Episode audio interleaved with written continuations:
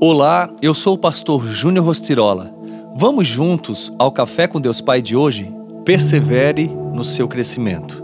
Portanto, também nós, uma vez que estamos rodeados por tão grande nuvem de testemunhas, livremo-nos de tudo o que nos atrapalha e do pecado que nos envolve, e corramos com perseverança a corrida que nos é proposta.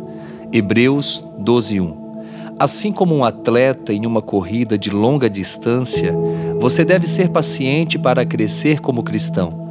Você não terminará essa corrida em uma semana, um mês ou até um ano, mas levará toda a vida. O plano de Deus para torná-lo a pessoa que Ele quer que você seja exige um compromisso vitalício. Você não pode causar um curto-circuito nesse crescimento. O crescimento espiritual não tem limite. Aliás, Quanto mais crescemos em Deus, menores nos tornamos em relação a nós mesmos. Em Deus, esse crescimento é estável e seguro. Comece com etapas simples em direção ao crescimento. Se der um ou dois passos toda semana, estará muito mais adiantado no caminho do crescimento no final do ano do que estaria em outra situação. Em outras palavras, você é responsável pelo seu crescimento, mas não está só. Quando depositamos nossa fé em Jesus Cristo, acreditamos que ele morreu na cruz por nossos pecados e que Deus o ressuscitou dentre os mortos. Nascemos de novo e o Espírito Santo passa a habitar em nós. Tornar-se cristão, portanto, é entrar em um relacionamento com Deus por meio de Cristo Jesus. Isso envolve uma vida sobrenatural, pois a Bíblia diz que se alguém está em Cristo, é uma nova criação. Essa nova vida dentro de nós, então, tem que crescer. Temos que crescer na fé, na esperança e na dedicação ao reino. Qual é a sua escolha hoje? A frase do dia diz: Quando você recebe Jesus pela fé, deixa de estar só. Agora você habita na presença de Deus. Deixa eu orar por você. Pai querido, Pai amado, nós te louvamos, te damos graças e aqui estamos, Senhor, porque queremos ser melhores a cada dia.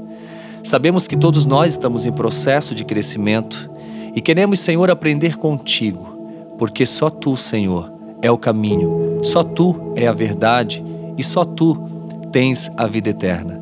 Eu oro para que a cada dia os nossos olhos espirituais se abram, os nossos ouvidos espirituais se abram para ver aquilo que o Senhor quer nos mostrar, para ouvir aquilo que o Senhor está falando e que nós venhamos, Senhor, abrir os nossos corações para receber a tua presença dia após dia.